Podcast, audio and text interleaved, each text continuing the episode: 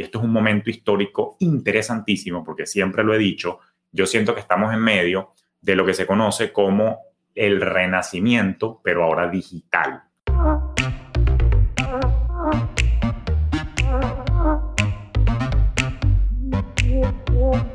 Acércate a las finanzas de manera simple y consciente para que tomes el control y disfrutes tu vida con intencionalidad. Soy Julio Cañas y esto es Despierta tus finanzas podcast. Un espacio con reflexiones, conceptos y tendencias para impulsar tu bienestar financiero en tus propios términos.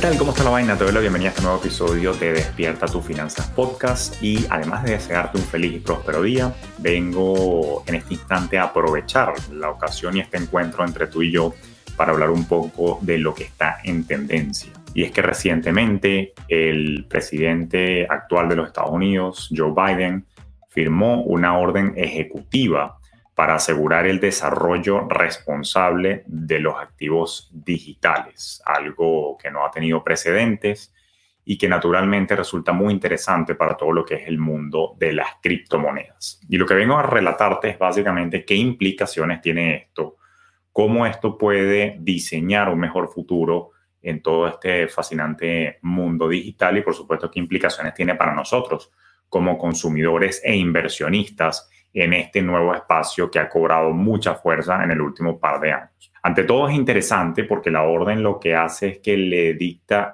el hacer a las principales organizaciones federales acá en los Estados Unidos para que se enfoquen justamente a diseñar lo que va a ser el proceso de integración del gobierno en este nuevo mundo. La lectura que yo le doy a esto es que es un gran paso al frente que da el gobierno americano y que naturalmente esto abre las puertas aún más a la innovación, a todo lo que es el mundo de la Web3 y a todos los activos digitales.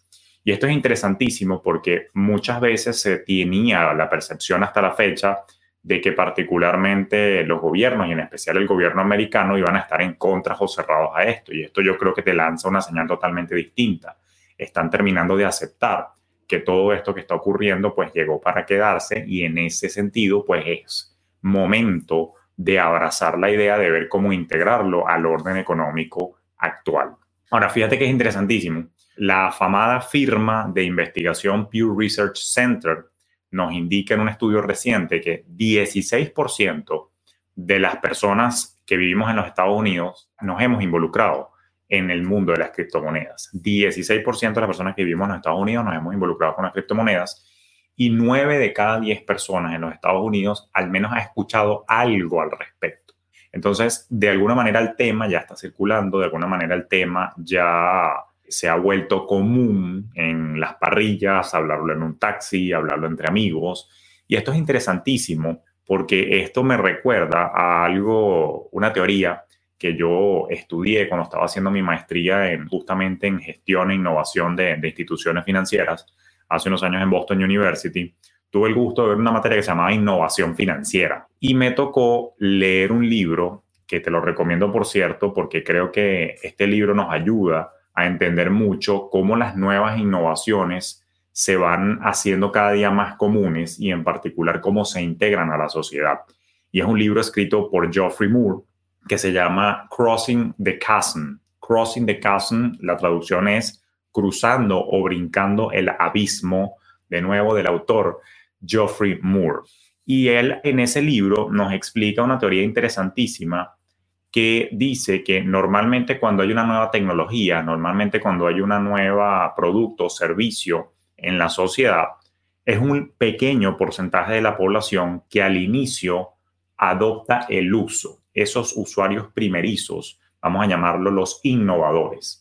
Y acto seguido de los innovadores están las personas que en primera instancia adoptan esta tecnología. En inglés a ellos se les llama los early adopters, o sea, los que hacen adopción temprana de las tecnologías en particular. Después de los innovadores y de los early adopters o quienes hacen adopción temprana, viene lo que es la mayoría temprana, que es el tercer grupo de personas, conocido como the early majority. Luego el cuarto grupo es lo que se conoce como the late majority o la mayoría tardía, de los que se tardan en adoptar una nueva tecnología. Y por último, y no menos importante, están las personas rezagadas, lo que se conoce en inglés como los laggards. Entonces son cinco grupos de personas que adoptan una nueva tecnología en distintos momentos del tiempo. Los innovators o innovadores, los early adopters o quienes hacen adopción temprana, la mayoría temprana o the early majority, la mayoría tardía o late majority y los rezagados o laggards. Ahora, es interesante porque estadísticamente hay una proporción o porcentaje de la población que representa cada uno de estos grupos de adopción de una nueva tecnología. Y particularmente se dice, y se explica en el libro, que los innovadores representan el 2,5% de la población. Los que hacen adopción temprana o los early adopters suman 13.5%. Y luego la mayoría temprana o the early majority suman un 34%. Pero déjame echar la cinta para atrás. Fíjate que los innovators se dice que son 2,5 y los early adopters se dice que son 13,5%. Si tú sumas 13,5% más 2,5% nos da 16%. Y te acabo de decir que el Pew Research Center revela que el 16% de la población en los Estados Unidos ya se ha involucrado con las criptomonedas. Es decir, que desde que arrancó Bitcoin en el año 2008 y a la fecha de grabación de este episodio han pasado 14 años para que los innovators o innovadores y los que hacen adopción temprana, early adopters, ya conformen lo que se llama el mercado temprano. De verdad que estudiar innovación es súper, súper fascinante. Y ahora que ya está conformado el mercado temprano, ahora viene el mercado de las mayorías. No en vano, esto está medido estadísticamente, y ahora que estamos dando el brinco o cruzando el vacío, crossing the chasm, entre lo que son las personas que hacen adopción temprana y las personas que son parte de la mayoría temprana, the early majority, ahí hay un espacio, un brinco que requiere de mucha publicidad, que requiere de mucha educación y ahí nos estamos encontrando en este momento. Pero antes de que la mayoría temprana o the early majority adopte por completo el mundo digital, léanse las criptomonedas, los NFT, el metaverso, etcétera, etcétera, y todo lo que implica la Web3, es entonces necesario que haya una regulación, porque esto ya se demostró que llegó para quedarse como innovación. Y esto es un momento histórico interesantísimo, porque siempre lo he dicho, lo he comentado en varios episodios del podcast y te lo vuelvo a decir, yo siento que estamos en medio de lo que se conoce como el renacimiento, pero ahora digital. Así como estuvo el renacimiento en la época de Da Vinci, que por cierto es mi personaje favorito de la historia universal, pues ahora estamos en la era del el renacimiento digital. Ahora, ¿qué implicación tiene esto? Que si ya nos estamos acercando naturalmente a que la mayoría temprana termine de adoptar las criptomonedas, entonces es necesario que surjan medidas de protección, medidas de regulación. Esto implica que el sentido o la necesidad de toda esta orden ejecutiva responde a que haya una innovación con cautela, no a frenar la innovación, que es lo que algunos detractores de la regulación de alguna manera están tratando de defender. Se trata de hacerlo con cautela, se trata de hacerlo con cuidado. Y esta orden ejecutiva que firmó el presidente Biden hace unos días atrás, lo hizo el 9 de marzo del año 2022, pues entonces se enfoca, y te dejo por cierto el link por si quieres leer directamente la orden en la página de la Casa Blanca, te dejo el link en la nota de este episodio, pero te lo resumo. Básicamente, eh, la orden ejecutiva se enfoca en seis puntos fundamentales y te quiero explicar brevemente qué implicaciones tiene esto. Los seis puntos son protección al, consumidor, la estabilidad financiera, el uso de los criptos para actividades ilícitas, la competitividad de la economía norteamericana, básicamente Estados Unidos, la inclusión financiera y por último y no menos importante, la innovación responsable que te acabo de mencionar. Ahora, ¿qué quieren decir con estos seis puntos y a qué están apuntando. Primero, hay que entender que no se emitió una regulación concreta. Se emitió fue una orden ejecutiva para que se estudie con seriedad, con foco, con mucha atención, cómo se va a integrar el gobierno americano a este nuevo universo que llegó para quedarse, tal como te expliqué ahorita en la teoría de la innovación explicada en el libro de Geoffrey Moore. Y es interesantísimo porque entonces lo que busca esto es empezar a entender cómo va a funcionar de una forma oficial y ya reconocida. Insisto, esto es un momento histórico digno de estudiar. ¿Qué quiere decir protección al consumidor? Pues bueno, que tenemos que ponernos las pilas para que no te jodan. Eso es lo que quiere decir protección al consumidor. ¿Por qué hay preocupación por la protección al consumidor? Bueno, porque naturalmente el precio de las criptomonedas, particularmente Bitcoin, Ethereum, todos los meme coins o meme coins o shit coins que han salido por allí, pues han jodido a un gentío. Y si han jodido a un gentío, pues es porque la gente también hay que entender, y aquí viene el regaño y el cholazo del profesor Julio, pues naturalmente hay mucha gente que viene con la idea ingenua de hacerse rico de la noche a la mañana. Y ese sube y baja aceleradísimo, o lo que se conoce en el argot técnico del, mundo financiero como la volatilidad en precio, que es lo sube, baja otra vez, sube otra vez, baja otra vez, esa volatilidad naturalmente termina afectando más que todo al pequeño inversionista, lo que se conoce en el, en el argot americano como el retail investor. Y naturalmente, a falta de una regulación, entonces los grandes inversionistas, los grandes fondos, tienen espacio para alterar el precio, para alterar el mercado y son los pequeños los que salen perjudicados. Entonces lo que busca la protección al consumidor es que no te jodan y que naturalmente hay una regulación con respecto al funcionamiento y particularmente el cómo funcionan las entidades a través de las cuales va a operar, etcétera, etcétera. El segundo punto de la orden ejecutiva es que apunta a la estabilidad financiera. Dicho en criollo, es para que la fiesta no sea un desastre de nuevo, están surgiendo muchísimas entidades, muchísimos wallets, muchísimas aplicaciones que han atraído justamente a estos innovadores y a, esta, a este grupo que se encargan de hacer la adopción temprana, los early adopters. Y ahora que vamos a pasar al mainstream, a las mayorías, naturalmente hay que tener un poco de cuidado de cómo se desarrollan, si va a existir o no va a existir de repente una garantía. Recuerda que ya te lo expliqué en otro episodio cuando uno tiene una cuenta bancaria en los Estados Unidos, de banca comercial, quiero decir, uno está protegido por el Federal Deposit Insurance Corporation y cuando uno invierte, uno está protegido por el Securities Investor Protection Corporation. Pero cuando tú inviertes en criptomonedas, no hay ninguna garantía por detrás. ¿Por qué? Porque se eliminaron a los intermediarios, de eso se trata la descentralización financiera o el, Decentralized Finance o DeFi, como se le dice en el argot web.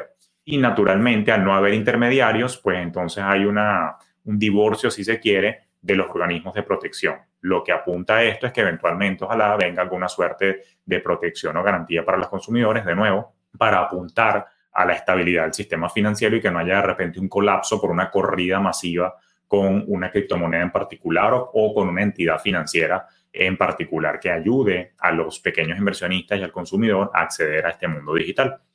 Ahora, el tercer foco de esta orden ejecutiva es justamente el tener cuidado con el uso de las criptos para actividades ilícitas. Dicho en criollo, es para que no haya paveo ni malandreo.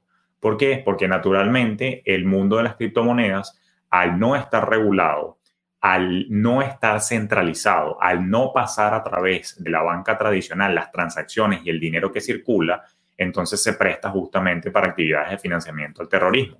Esto en particular, bueno, no solamente el terrorismo, sino actividades ilícitas en líneas generales, en la dark web, etcétera, etcétera.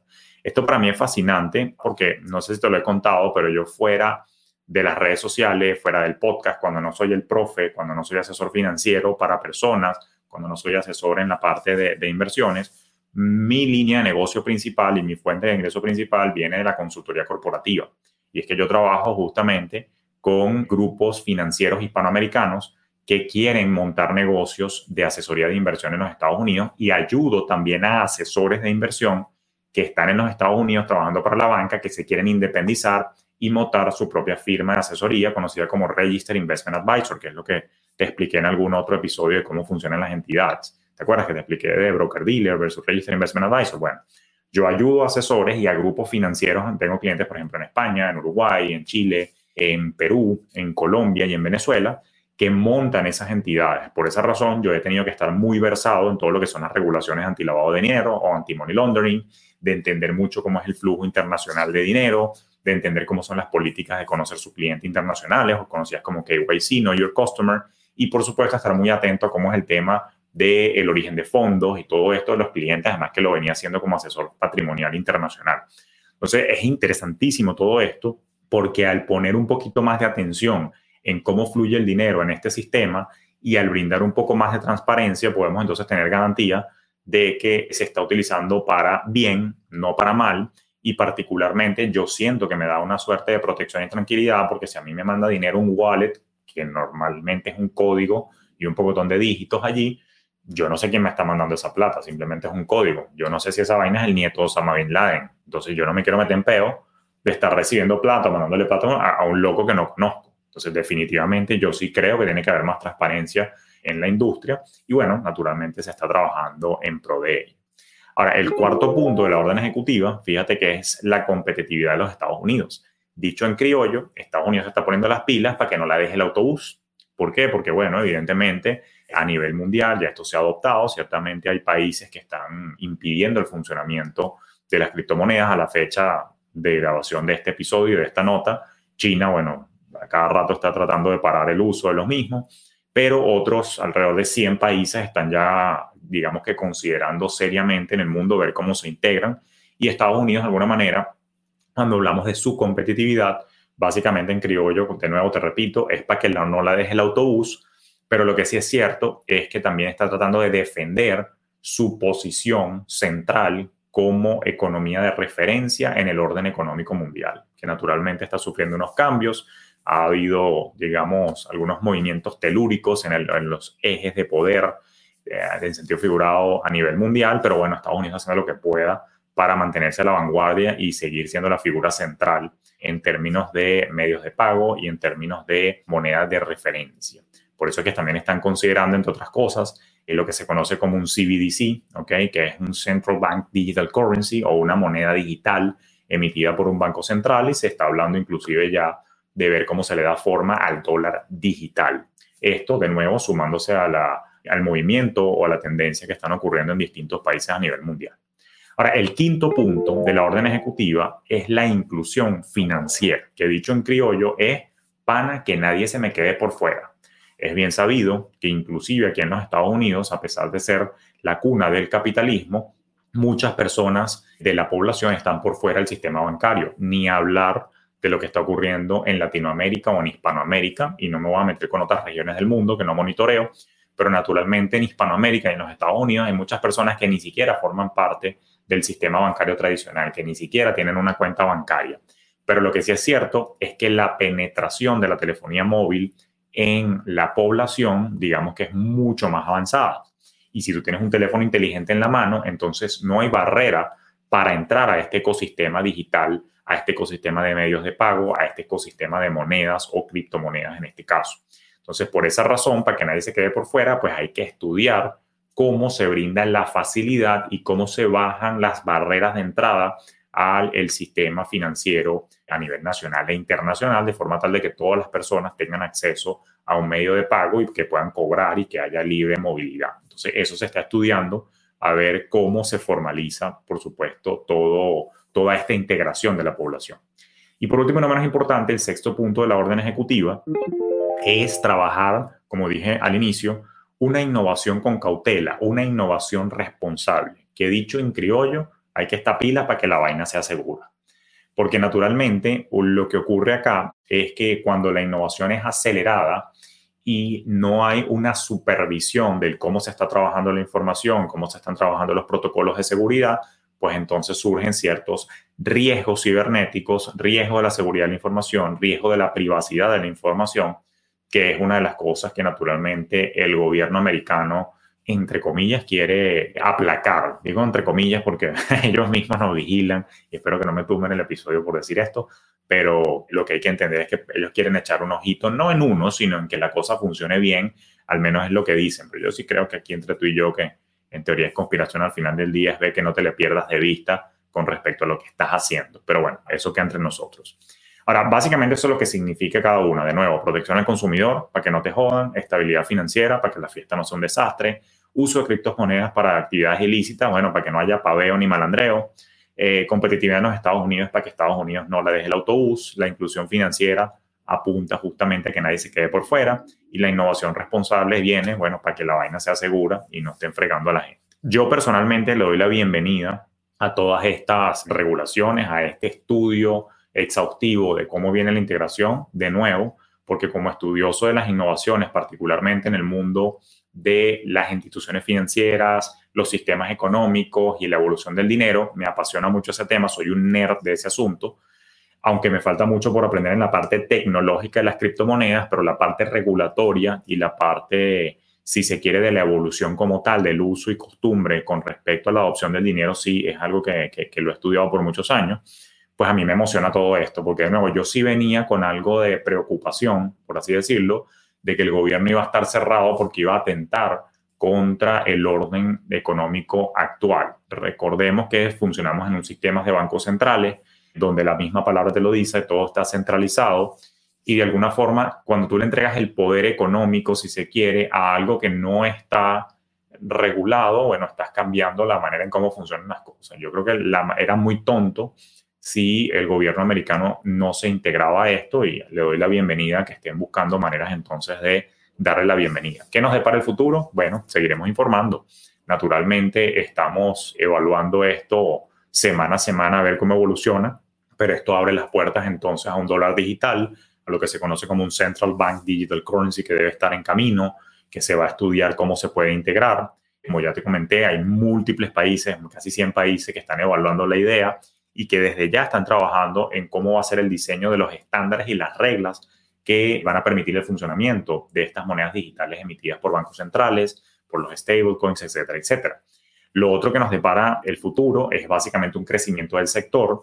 Yo creo que las personas, yo me he venido versando, he venido cursando esto, porque como soy asesor o consultor, mejor dicho, de grupos financieros internacionales, naturalmente yo he tenido que estar al día con la parte regulatoria. Eso no lo comparto yo por Instagram porque no te voy a aburrir con eso, pero a mis clientes corporativos les importa mucho eso. Inclusive ya nosotros estamos ayudando a grupos financieros a establecer fondos de inversión en criptomonedas, toda la parte regulatoria aquí en los Estados Unidos, establecimiento inclusive de firmas digitales de asesoría que se están especializando exclusivamente, de nuevo, en los activos digitales y no tanto en activos tradicionales y naturalmente, si te mando un mensaje, si estás en el, en el sector bancario, si eres profesional, colega de la industria financiera, yo creo que hay que seguirse especializando en esto porque esto llegó para quedarse y naturalmente el sector financiero y particularmente las entidades tarde o temprano van a tener que abrazar esta tecnología. ¿Por qué? Porque bueno, porque lo que se viene es un potencial de integración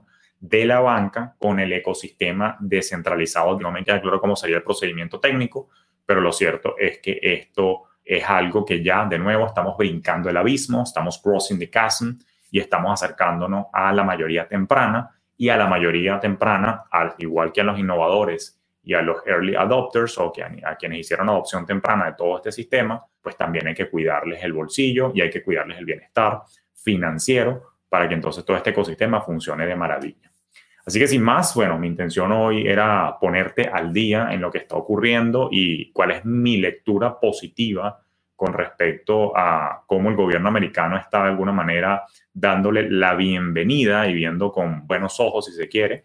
Por supuesto, esto es una historia que se está desarrollando, particularmente hay que observar qué va a venir en los próximos meses con respecto a pronunciamientos regulatorios, a pronunciamientos de esquemas de supervisión, pero todo sea le doy la bienvenida, todo sea por protegernos a nosotros como consumidores e inversionistas, para que no haya un descalabro de ese mercado y no ocurran locuras típicas de cuando están haciendo un nuevo instrumento financiero o cuando hay naturalmente mucha especulación, así como pasó, por ejemplo, hace muchos años con el tema de los tulipanes, así como pasó también con el tema en la época de la crisis de las dot-com. Es, es importante entender que la regulación no tiene por qué ser restrictiva, es regulación, no restricción, es para regular que haya un nuevo funcionamiento y que esto no se convierta en el, en el salvaje oeste de Wild West, tierra de nadie, donde, bueno, el, el, más poderoso o el que tenga el arma más grande y el arma más rápida es el que manda en todo esto. Entonces, se trata un poquito de cuidarnos, así que démosle la bienvenida. Sin más, bueno, te invito a que nos mantengamos en sintonía. Te espero en mi cuenta Julio Finance. Si esto te dio valor, por supuesto, no olvides dejarme un rating, likes, comentarios si me estás escuchando en YouTube, rating si me estás escuchando en Spotify o en Apple Podcast u otras plataformas. Y por supuesto, compártelo, compártelo en tus redes sociales, con tus amigos, con quien quiera entender qué es lo que está pasando de forma llana. Sabes que estoy aquí para informar, no solamente hablarte de conceptos ni solamente de cócteles intelectuales, sino que también, bueno, la intención es discutir tendencias y cómo está cambiando el mundo financiero para poder integrarnos de una manera apropiada, todo siempre en aras de construir nuestro bienestar con criterio e inteligencia financiera. Así que así sin más, nos seguimos viendo, nos seguimos escuchando y te espero en un próximo episodio de Despierta tus Finanzas Podcast. Te deseo un feliz y productivo día.